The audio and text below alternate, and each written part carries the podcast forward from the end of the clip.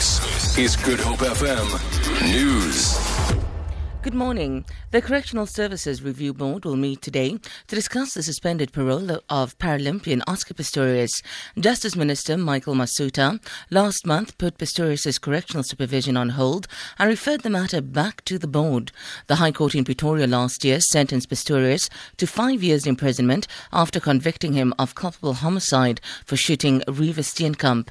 The athlete's legal team this week filed their response to the state's decision to appeal the ruling.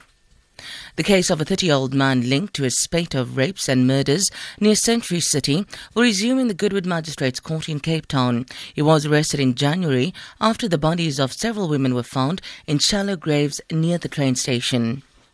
Road agency SANRAL says it spends close to a quarter of a million rand every month to repair the fence along the N2 in Cape Town. There has been an increase in violent crimes along the highway since the start of the year.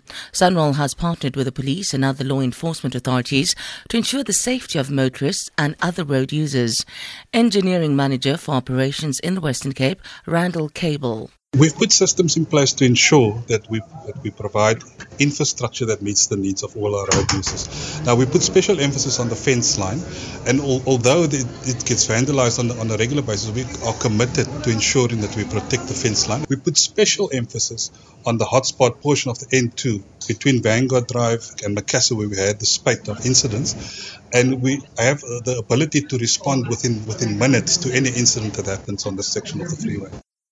World Soccer Body FIFA has put Secretary General Jerome Valcke on leave and released him from his duties. FIFA has been rocked by corruption investigations by Swiss and US authorities. It says in a statement it has been made aware of allegations involving Valcke and has requested a formal investigation by the FIFA Ethics Committee.